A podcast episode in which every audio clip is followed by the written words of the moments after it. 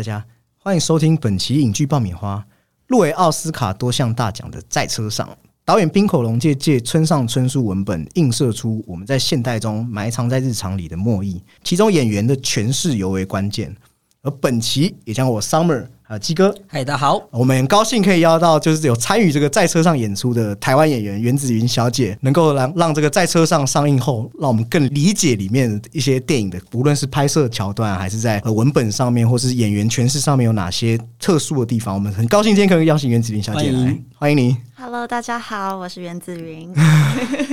要不要可以跟观听众来介绍一下你自己？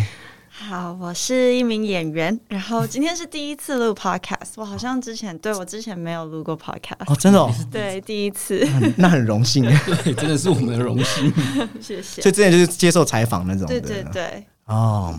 那这边我就先进入正题哦，因为我想要问一个比较直观上，尤其是心情部分，因为能够参与，我觉得算是现在日本数一数二导演冰口龙介的作品。呃，这次奥斯卡前几天入围名单公布，你应该也有 follow，嗯嗯对嗯，有有有，加上坎城影展又可以走，听说是世界上数一数二长的红毯。那我想要问一下你内心的感动，还有这一些想法上面有什么？对，在你内心，嗯、得知入围奥斯卡的那一天晚上，我记得我好像是因为刚好那一阵子就是台湾在准备呃。台湾要上映，所以我们在准备一些访问，所以那天晚上在工作，然后就看到手机一直一直在震动，嗯然后就是跟日本演员们的群组里面，就是大家在恭喜这件事情，所以大家都很嗨，然后很 很兴奋，然后因为我们那个群组里面大家偶尔会视讯聊天，所以那一天晚上就有好像是制作人吧，就开了那个视讯聊天，然后大家就恭喜一下。可是因为在准备隔天的工作，所以就就没有呃办法多多庆祝。但当下的感觉就是很很不真实吧，就就是 梦呃梦幻成真，因为作为这一种电影人呢，应该算是呃，算是数一数二的荣誉了对，是一个就是电影人的殿堂嘛，就嗯不管是奥斯卡还是坎城，嗯。我觉得在就是因为我们在拍摄在创作的阶段的时候，虽然导演可能就呃在电影界里面就是已经有他的名声、他的功力，大家也也认可了。但是因为我在跟他合作之前，我其实对冰口导演是不太了解的。我是试镜的时候才第一次看了他的作品，然后在合作之后又再回去看了一些他更早以前的作品，然后又看到就是其他的访问中是怎么介绍他，才知道哦，原来我跟一个 这么厉害的导演合作。呃，所以我觉得在创作的时候，就是在表演的时候、拍摄的时候，大家都是。跟一般的剧组一样，大家都很认真的，只是想要做出一个好的作品。嗯，那他今天可以有这么好的成绩，当然，呃，我觉得我很荣幸可以参与这一部分，然后很很很开心可以沾到这个光。对对对，坎城那个感觉是怎么样？因为台湾好像很少有人去过坎城，很少。坎城是，我觉得坎城是一个。呃，在去之前，我会觉得它是一个很光鲜亮丽，就是一个很盛大的一个、一个典礼。但是到那边的时候，我不知道是不是因为今年呃去年因为疫情的关系，所以呃参与的人数也比较少。但是其实到那边跟碰到在那边的人，我觉得很单纯，就是那里的人很纯粹，大家就是喜欢电影，啊所以聚集在这个地方。它并不是一个，就当然它是一个殿堂级的一个盛典，但是。聚集在这边的人都是同样抱着热爱电影的这个梦想或是热情，所以其实，在那里是呃获得的能量，我我当时的感觉有一种被充电的感觉，就是为梦想充电的感觉，嗯我觉得应该很接近一种纯粹性，大家就是热爱这件事就是在情。很单纯。共襄盛举之下的这种很像嘉年华的这种感觉。对对对，比较像嘉年华，其实没有比较不像呃竞赛的感觉，就是不像一个颁奖典礼，就是大家在争夺那个奖项，但是比较像是一个庆祝。啊、没有什么烟硝味了。我不知道，也许因为呃，因为我我不是我不是导演嘛，嗯也不是呃主要的创作者，所以也许他们之间会有一些火药味。我其实导演很紧张哦，很想得奖。那我还想问一下，能够投入让日本导演的作品是什么样的机缘让你得到这个机会？那加上你第一次看到剧本，因为我觉得滨口龙介导演的作品在文本上面一直都是蛮特殊的，包括我们如果看过《偶然与想象》，其实都跟台湾的作品有一点区别。加上你自己在演员方面的优势，你觉得你能够胜任的条件，你自己觉得是怎么样？可以很自信的讲。畅所欲言。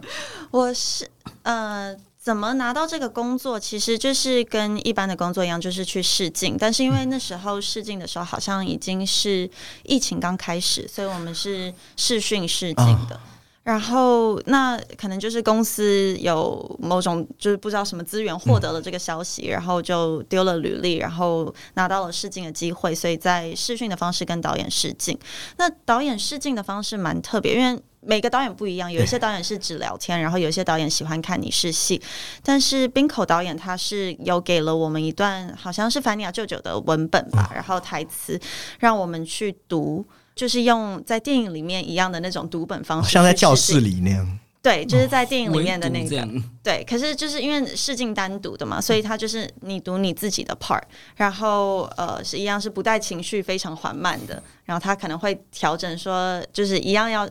他电影里面好像没有呈现到这一个部分，但是他实际在做读本的练习的时候，他会要你想象对手的肚子里面有一个铃铛，嗯，就是你说话的对象的肚子里有一个铃铛，然后你要用你的呃是呃你的文字去让铃铛的震动变得大或小，而不是用你的声音或者是呃你的情绪，因为是不带情绪的，所以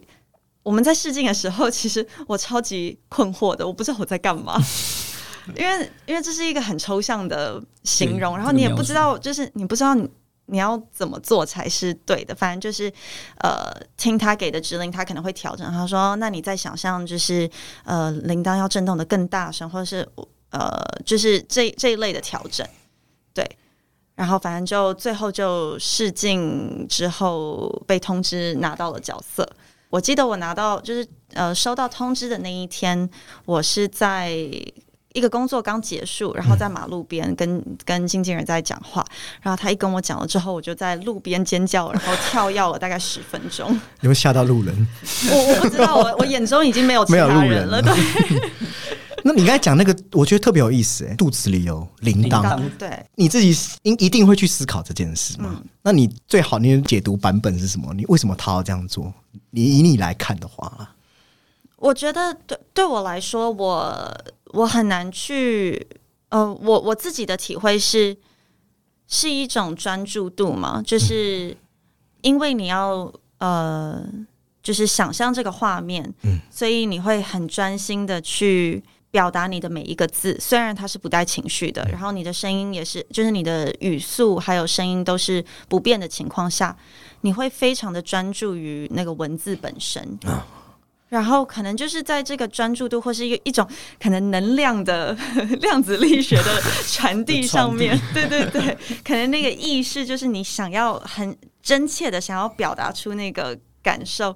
也许对方会接受得到。然后我觉得这个东西是一个很诚恳的、很真真挚的一个表达吧。感觉就是像超脱文字的情绪的。他我有看过他另外一个访谈，是说他就是呃，想象你在念着。电那个那种电话簿的感觉哦，对，他就是很很喜欢像是你说冰头导演这样说，对对对，想象在念电话簿是什么意思啊？就是就是呃更无聊的感觉，就是像说就是真的是不带感情这样子。然后他好像也是说到他喜欢在这一种呃大量阅读之后，然后可能看到演员在呃在在转化成演出上是他的嗯会会让他感到惊艳或是。幸福的瞬间。嗯嗯嗯嗯。哎，其实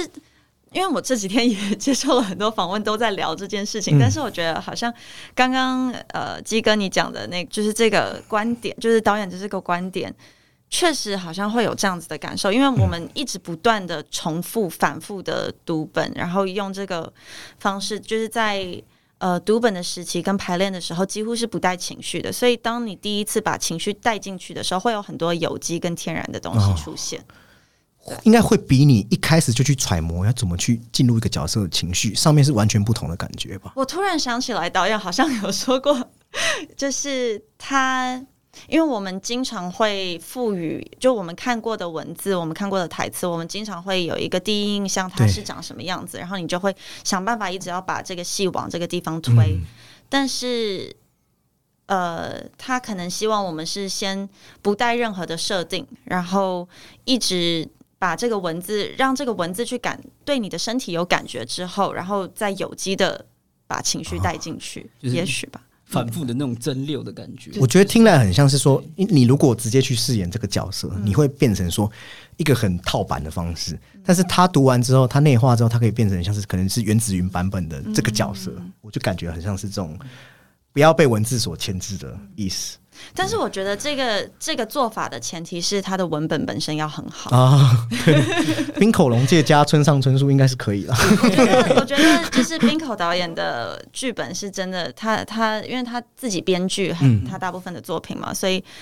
我觉得他的编剧能力是真的很强。好像也拿了坎城影展的对最佳剧本剧。本对，不止你看访谈，我有看一些很多你的访谈。我看到一个蛮有意思，就是说你觉得你注意到自己身为美国女孩的境遇，代表说这也是很好的事，因为你有代表你有多元的语文能力嘛，还是比较流利的。那我觉得跟在车上的语言之间的界限刚好有非常的相近。你会不会认为你多国语言的优势，或是在嗯美国女孩这种经验诠释冰口要你们语言之间的隔阂，那是不是在对于戏剧上面本身就已经有天然的优势或帮助？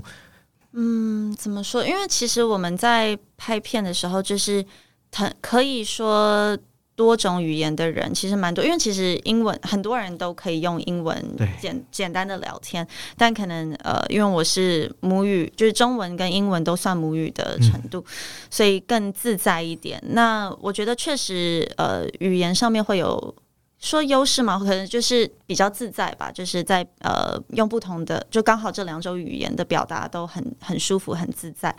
那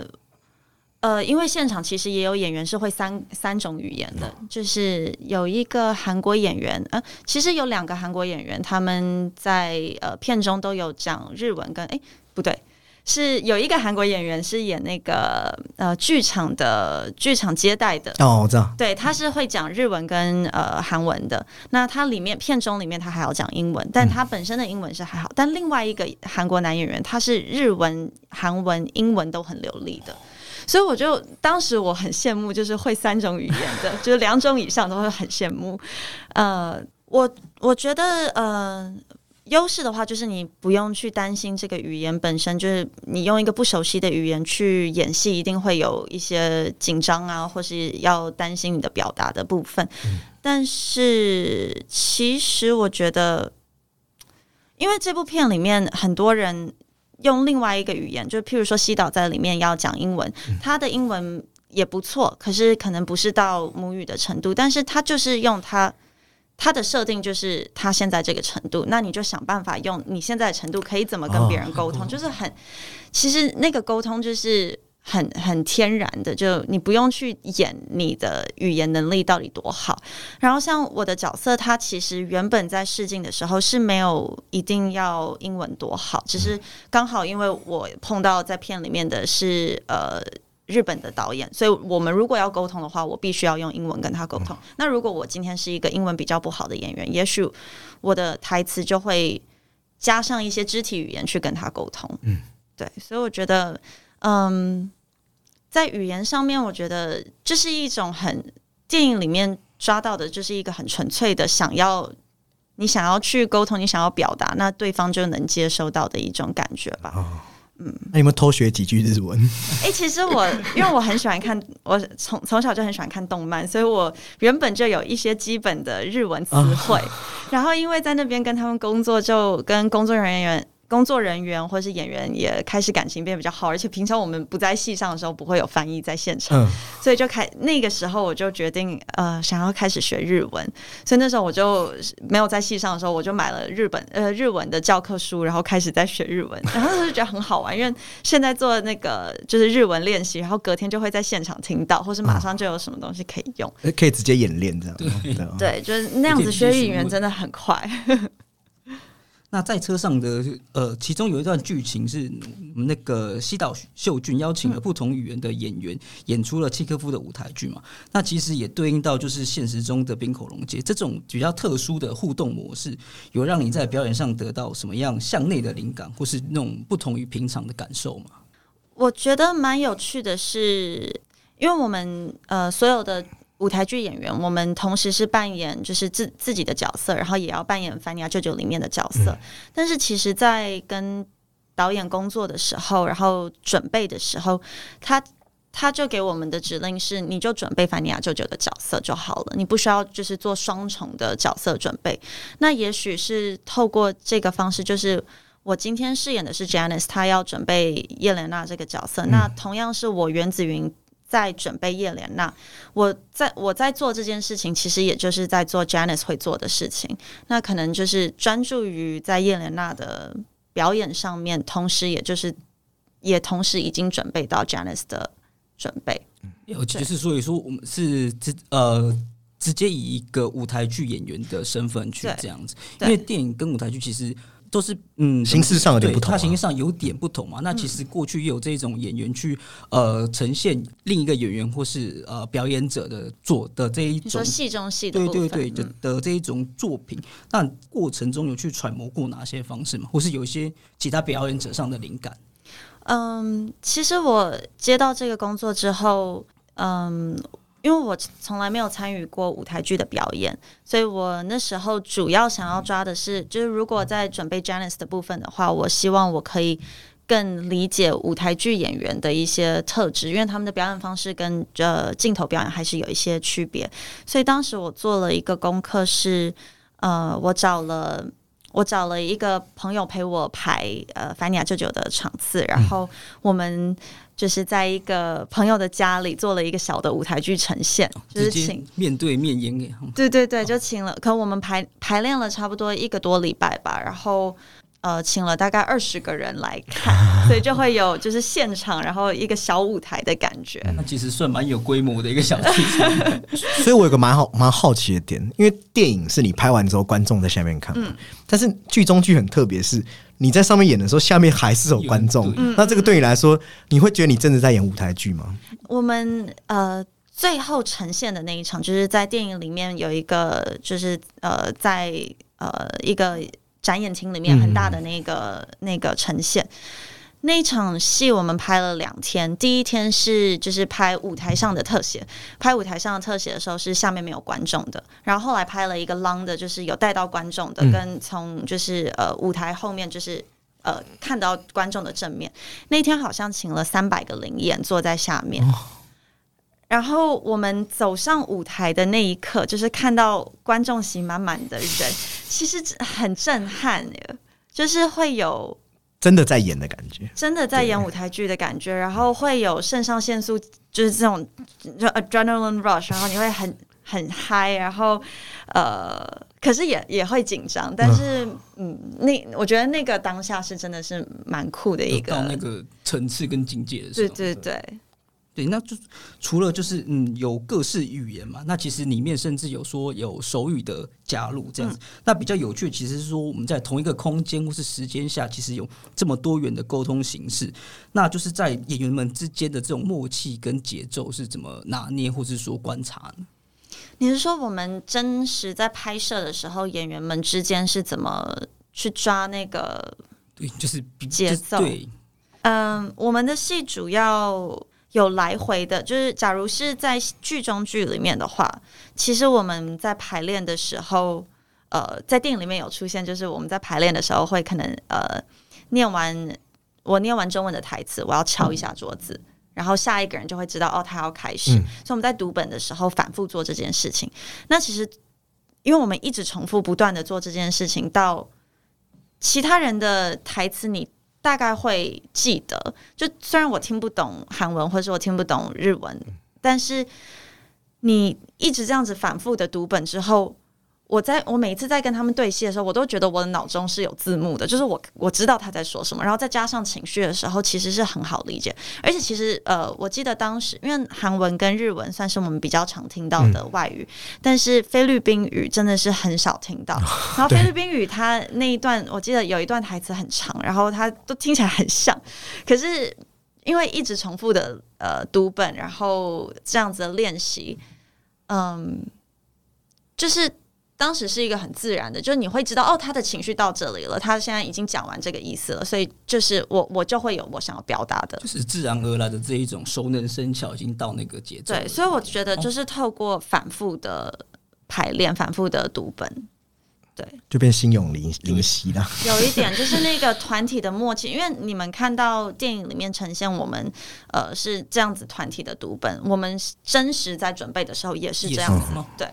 那是双重准备，因为拍之前一次啊，然后演的时候也是在准备。而且我们是在，因为冰口导演读本的次数是真的蛮多的，就是我们在呃前期的时候，他会先找你单独读，就是你你今天把你所有的场次都读完，然后可能会读个三四次，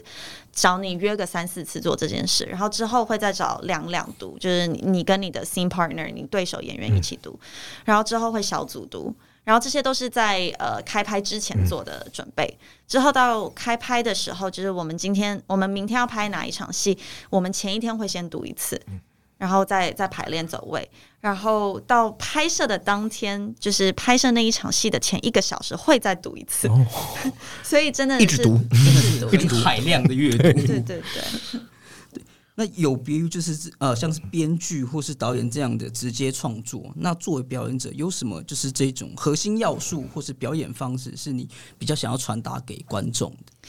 传达给观众，其实我觉得这一题我我很难回答，因为我也在表演这个路途上也还是一个新人，就是我也还在学习的阶段，然后我也还没有一个很熟练或者是很专业的模式，但是我现在自己。嗯，嗯很向往可以学习的一个系统是 Meisner 的系统，就是 Meisner 的呃表演系统。是我前阵子有我忘记是，反正就在阅读一些表演的文章里面看到，然后呃，Meisner 很有名的一段是他在定义表演这件事情上面，他解释为表演是在想象的情境下真实的反应。然后我觉得这是一个很很棒的，就是去解释定义表演的一个一一段话。然后我对这件事情很有共鸣。然后我我记得前几天有另外一个访问中也是有问到说，就是呃，对于冰口喜欢把呃就是戏中戏啊呃加入到呃他的电影中，这可能你有什么解读？就我觉得。就是表演，因为它其实跟人生一样，都是真实的反应。那只是表演，它是在想象的情境下。那也许透过这些想象的情境下，可以去更多的探索一些、探讨一些，呃，我们真实的生活中没有发生的一些一些可能性吧。就是在虚幻跟现实之间，其实都会有一种这种呃相互影响，也是相互照应是感觉。对。那既然我们前面其实有提到西岛秀君，那就问一个可能很多人都很好奇的，就是与这些都算是非常有名气的日本演员，包括像是西岛或是冈田将生嘛，那你和他们的对戏中有什么特别的感受，或是有发生什么有趣的小故事，或者说对于哪一个人比较有特别的印象深刻？嗯，我记得我其实一开始在准备这个角色的时候，我对于他的台词，就是因为他。可能呃提出的话，或是提出的问题，或是想要表达的东西，都算是蛮有主见，或是有点个性。所以我一开始对于 Janice 这个角色的第一印象是他有一点机车，或是他有点 bitchy，就是有点难搞。但是呃，所以我一开始希望是把他饰演成一个就是很有点难搞的人。但是后来在呃有一场戏，就是西岛跟呃我我提出了一个。一个问题，然后西岛给我的反应是，他其实态度是蛮坚，就是蛮硬的，蛮强硬的。然后我被他的那个态度有点吓到，所以我后来的表演方式就是会会有一点怕他，就是会会还是会有一种就是有威严的导演的感觉。那因为也许因为他在片中饰演的是导演，然后我们我又是演员的身份，所以然后他又是一个大前辈，所以我们在真实工就是呃现实生活中还是会对他抱有一种敬畏的感觉，就因为他又是导演，然后又是前辈，对，有点像主管前辈等等，对对对对对，就是上司对下的感觉。对，虽然他本人其实很呃很友善，然后很有亲和力，但是还是会。就是怕怕的感觉，但是反而冈田，因为他是跟我们是演平辈的，所以我们就就比较比较像就是平辈朋友那样子的沟通方式。嗯，对。跟冈田有什么？因为你们对手戏蛮多的。嗯，我们在呃，因为我们的第一场戏，我们开拍的第一场戏就是我们试镜的那一场戏。然后导演可能因为我们算是顺拍，然后之后会有一些呃，希望我们两个好像有一点火花，然后看起来是会更亲密的感觉的这种交流吧。所以导演在让我们呃读本练习的时候，我们两人单独读本的时候，他要给我们一个。一个练习是我们现场做，就是对坐，然后做可能五公尺的一个距离吧。然后他要我们互看彼此的眼睛看两分钟。然后他说，其中一个人会是摄影机，然后另外一个人是被拍摄的人。然后，然后第一开始的时候是冈田是摄影机，然后我是被拍摄的人。然后到开始两分钟，那其实有点尴尬，很想笑吧？对我很想笑，我就一直笑。然后结果，因为因为反正我们两个就互看，有点尴尬嘛，我就一直笑。然后冈田他就笑一笑，结果当然就突然说：“你是摄影机。”然后钢铁就立刻收起他的笑容，然后就很专心的看。然后想说：“哦，好厉害哦！”可是又觉得这好尴尬。然后我就一直笑。然后就后来两分钟到了要交换的时候。就是你会觉得我不能输，我我不能不能像很不专业，所以又就是持续在做这件事情。然后我觉得这个练习有，就是可能彼此都感觉到那个尴尬，然后又有一点好玩吧。然后反正就在那一天之后，呃，我们在排练或是在现场的时候，就我觉得那个拉近两人的距离的速度蛮快的。嗯，因为可能也许你平常在日常也不会。话就是看着一个人的眼睛看两分钟，那个交流其实我觉得蛮深的。就算什么话都没有说，但是那个交流，我觉得应该是，就是可以瞬间化解很多尴尬吧。那你们大家的那个互动氛围是很 happy 的，还是很？你说在现场吗？无论是就是目前，或者说现在有没有在联络啊？什么？嗯，现在大家会呃偶尔会在，我们有一个演员群群组，对对对，除了那个导演就是西岛大大不在里面，就是就是呃我们小朋友有一个群组，那就是逢年过节啊，或是呃都会有呃呃什么奖项的入围啊，大家都会在里面道贺。嗯，对对对。那你们现场会打闹吗？打闹，我觉得，我觉得其实现场大家都蛮专业的，因为我觉得日本的工作环境还是比较严谨的。没有，我说休息的时候，哦，休息的时候，休息的时候会啊。演员，我觉得演员之间都还是会。那跟他们讲日语吗？会会用我的初级的程度，学对对对对对，比手画脚之类的，那也是蛮有趣的一个经验的，我觉得。那我们讲一个正经一点的，因为在车上我们刚刚有提到，你说呃，冰河龙界的那个作，无论在这个文字上面，还是在编剧的功力上面，都算是上乘之作。那这个故事看似呃，你如果大家有看过村上春树的小说，就知道清清浅浅，但是带出的东西却蛮深的。那我觉得导演这次很聪明，利用一些场域还有空间性的东西，让这种联动性的表达显得非常真挚。我们自己在看完之后，也觉得有一些。场景的戏是非常触动到我们的内心。那你一开始是演员身份，那你后面一定有变成观众来重新看完这部片。你觉得这样一个巡回结束之后，对于来说，你这部片内心上面哪一段戏，或是整部戏给你的感触是什么？可以分享一下这样。其实整部片里面，可是这样讲会不会有点爆了？我就不讲那一场戏。表达的事情，好，对，因为我怕会有点暴雷。对，但是我自己最喜欢的一场戏是，呃，冈田跟西岛在车上的一段对白，然后那一个是接近呃结尾的部分，就是摊牌的那一段。嗯，然后我觉得那一场戏很精彩，就是我看的时候我是非常就是入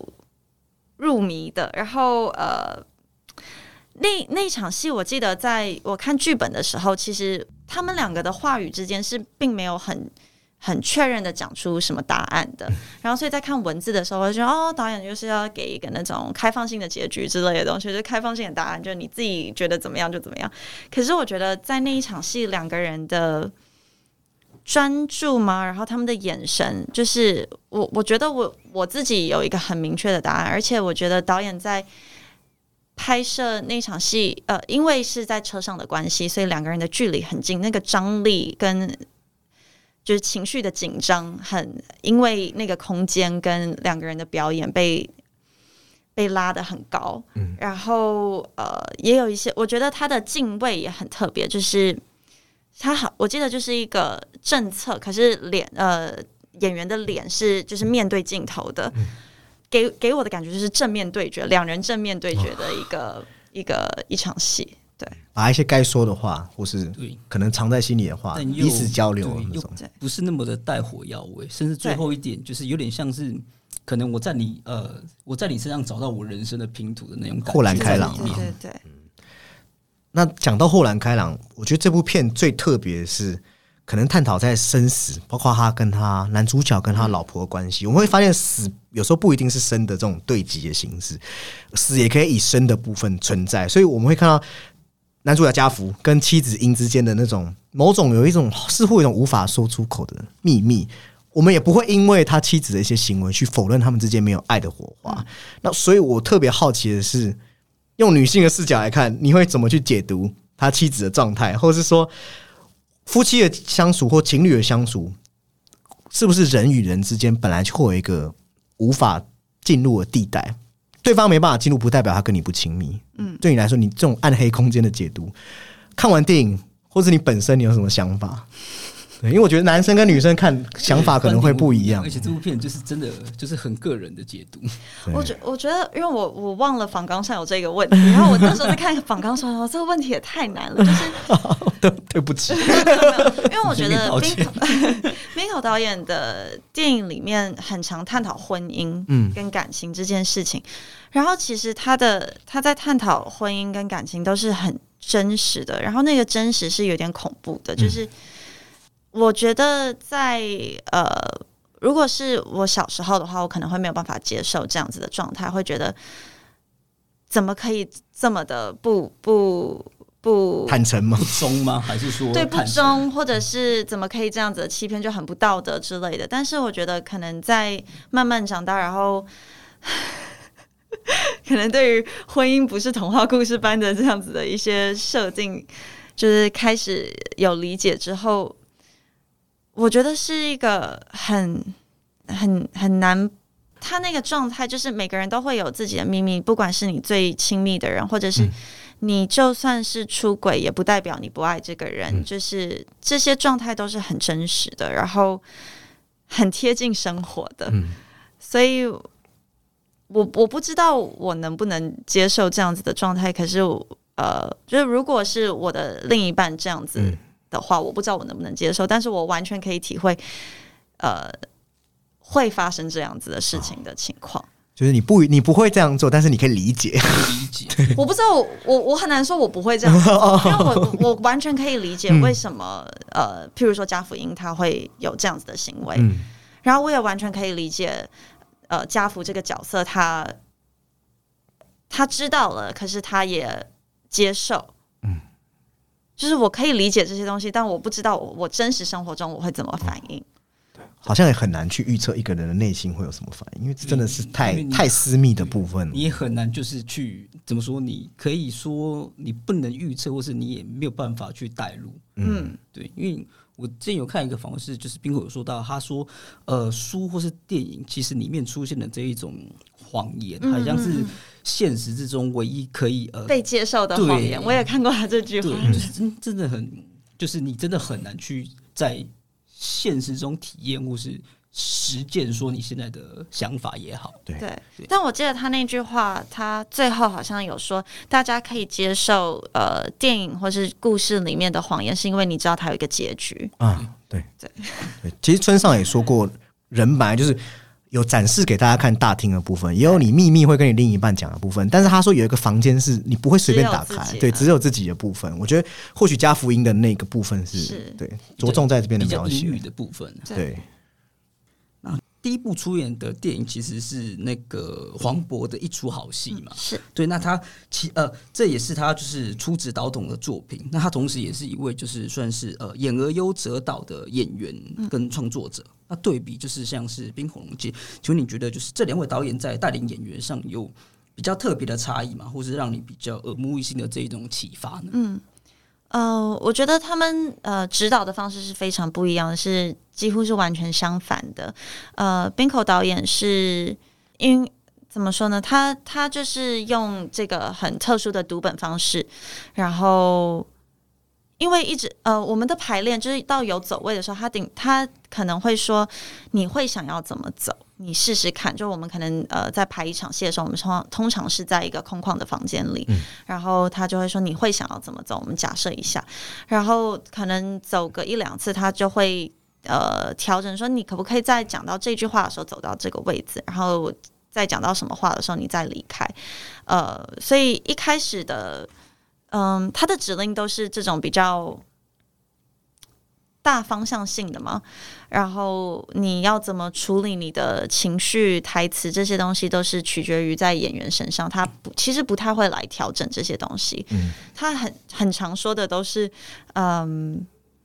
我们刚刚拍了一条，我觉得很不错。那我们等一下会再拍第二条。你下一条可以做不一样的选择都没有关系，你不用就是在意联系的问题。但是我可以我说你可以做不一样的，不代表你一定要做不一样的，你也可以做一模一样的，就是都可以。所以我觉得他给演员很大的尊重以及信任。嗯，他好像很喜欢给演员做这一种留白跟补，有一些自由的空间了。对对。那呃，黄渤导演，我觉得他也是喜欢，就是在呃现场表演跟就是呃现场的表演，因为人跟人的碰撞撞出新的东西嘛。尤其是喜剧，我们我们那个一出好戏是偏呃黑色幽默的喜剧，那所以很多东西是现场撞出来的。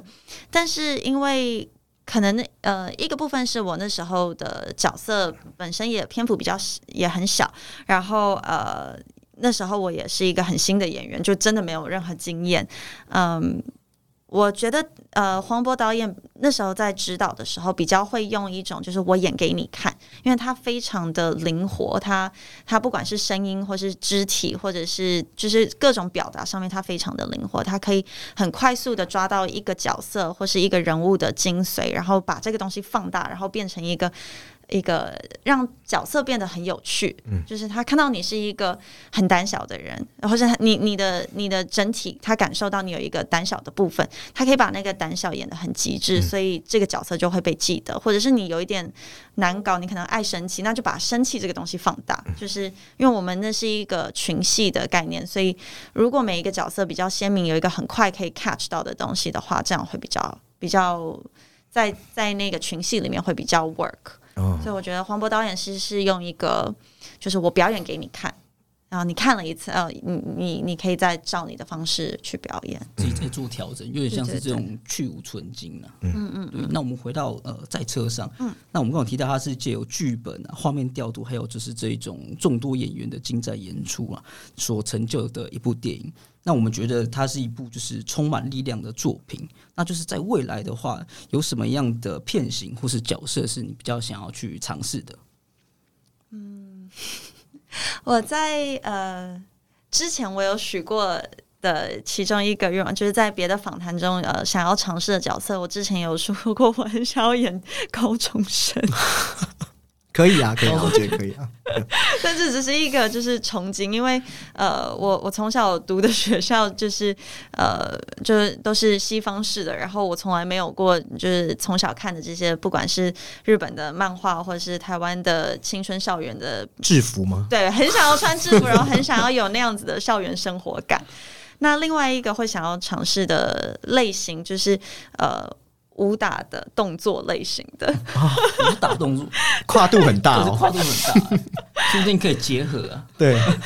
你是说像那个哦？对对对，那个角色超帅，狗狗嘛，对狗狗，好像是立三千里版。对我刚刚一一直就是两个一连一连讲起来就是这个角色。对对对，但是呃，就算是分开也都行。我觉得不管是任何武打的。这种女搭载的，我觉得都都是很酷、很很具有挑战性。加福音啊，没有开玩笑的，太那个太是，我觉得可能成熟一点，可能真的有历练，对，要一些更多的人生历练。对，那我觉得最后也因为你亲自参与，你又亲自应该看过很多遍了吧？我其实只有看过两次，看过两次，对，本身又对这部片呃一定。与跟我们的解读会不同的方向啊，所以我觉得从你的视角，我想要你再和听众来好好推荐一下《在车上 》是一部怎么样的作品。其实我真的超难客观的看这部片。我记得我第一次看的时候，我朋友问我好不好看，因为那时候很早，就是呃，坎城也还没有公布入围。然后我看到的时候，我就说我不太确定这部片好不好看，因为。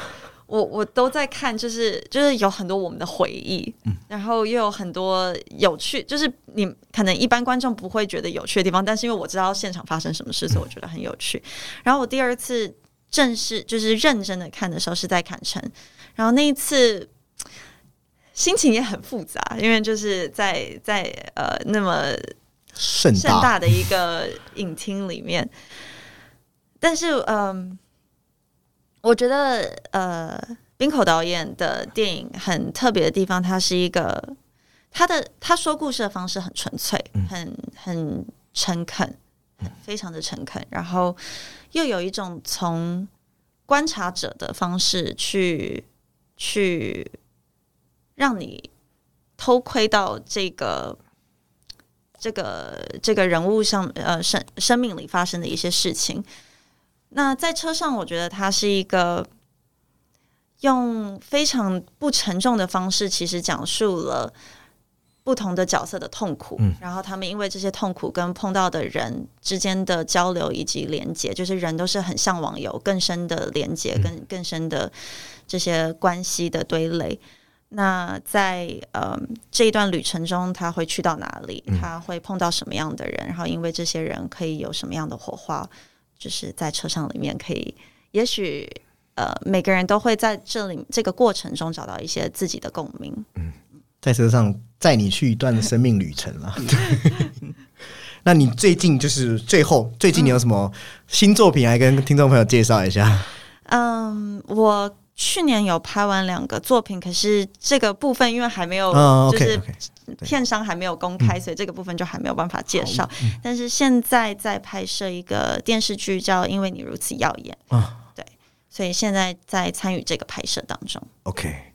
那我们今天访问这边告一段落，那我们也很。谢谢袁子婷小姐可以接受我们的访问。那因为在车上，我们今天录音时间是二月十一，刚好就是电影上映的时候。那除了呃，无论你是喜欢西岛秀俊、喜欢冰口龙那导演，还是支持喜欢我们的这个袁子云小姐，都希望你可以进戏院好好支持一下这部电影。我自己真的觉得这是一部难能可贵的佳作。我们两个其实都很喜欢。那我们两个自己也是把它呃，就是。列入我们的十大清单之一啊！对对对对对，没错。那请大家用力支持。那本期节目这边告一段落，拜拜，拜拜，谢谢大家，拜拜。